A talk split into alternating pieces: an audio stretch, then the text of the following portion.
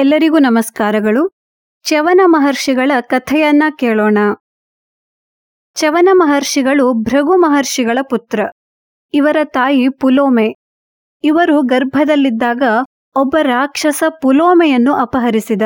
ಆಗ ಪುಲೋಮೆ ಭಯದಿಂದ ಕಂಪಿಸಿದಳು. ಕೂಡಲೇ ಶಿಶು ಗರ್ಭದಿಂದ ಬಿದ್ದು ಹೋಯಿತು.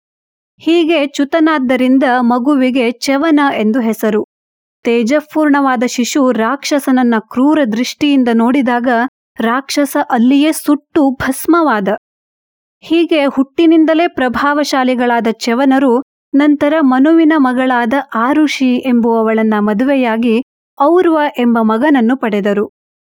ಒಮ್ಮೆ ಚವನ ಮಹರ್ಷಿಗಳು ದೀರ್ಘ ತಪಸ್ಸನ್ನು ಮಾಡುತ್ತಿದ್ದಾಗ ಇವರ ದೇಹದ ಸುತ್ತಲೂ ಹುತ್ತ ಬೆಳೆದು ಇವರ ಕಣ್ಣುಗಳು ಮಾತ್ರ ಆ ಹುತ್ತದ ರಂಧ್ರಗಳ ಮೂಲಕ ಮಿನುಗುತ್ತಿದ್ದವು. ಒಮ್ಮೆ ಶರಿಯಾತಿ ಎಂಬ ರಾಜ ತನ್ನ ಪರಿವಾರ ಸಮೇತ ಚವನ ಮಹರ್ಷಿಗಳ ಆಶ್ರಮದ ಬಳಿ ತನ್ನ ಬಿಡಾರವನ್ನು ಹೂಡಿದ. ಆಗ ಆತನ ಮಗಳಾದ ಸುಕನ್ಯಾ ಎಂಬುವವಳು ಜೊತೆಯಲ್ಲಿ ಬಂದಿದ್ದಳು. ತನ್ನ ಸಖಿಯರ ಜೊತೆ ವಿಹರಿಸುತ್ತಾ ಚವನರಿದ್ದ ಹುತ್ತದ ಬಳಿ ಬಂದು ಚವನರ ಕಣ್ಣುಗಳನ್ನು ಕಂಡು ಅದೇನೆಂದು ತಿಳಿಯದೆ ಕುತೂಹಲದಿಂದ ಒಂದು ಮುಳ್ಳಿನಿಂದ ಕಣ್ಣುಗಳನ್ನು ಚುಚ್ಚಿದಳು. ಆಗ ಕಣ್ಣುಗಳಿಂದ ರಕ್ತ ಹರಿಯತೊಡಗಿತು. ಇದರ ಪರಿಣಾಮವಾಗಿ ಶರಿಯಾತಿ ರಾಜನ ಪರಿವಾರಕ್ಕೆ ಮಲಮೂತ್ರಗಳು ಬದ್ಧವಾದವು. ಇದಕ್ಕೆ ಕಾರಣವೇನೆಂದು ರಾಜ ಯೋಚಿಸುತ್ತಿರಲಾಗಿ ಸುಕನ್ಯೆ ನಡೆದ ವಿಚಾರವನ್ನು ತಿಳಿಸಿದಳು. ರಾಜ ಮಹರ್ಷಿಗಳಲ್ಲಿಗೆ ಬಂದು ಕ್ಷಮೆಯನ್ನು ಕೇಳಿದ.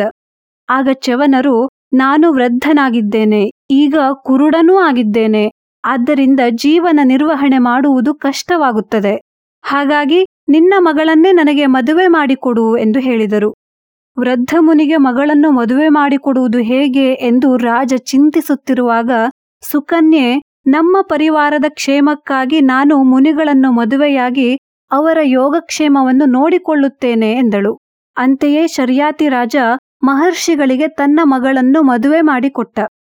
ನಂತರ ಶರ್ಯಾತಿ ರಾಜನ ಪರಿವಾರ ಆರೋಗ್ಯವನ್ನ ಹೊಂದಿ ಪ್ರಾಣಾಪಾಯದಿಂದ ಪಾರಾಯಿತು.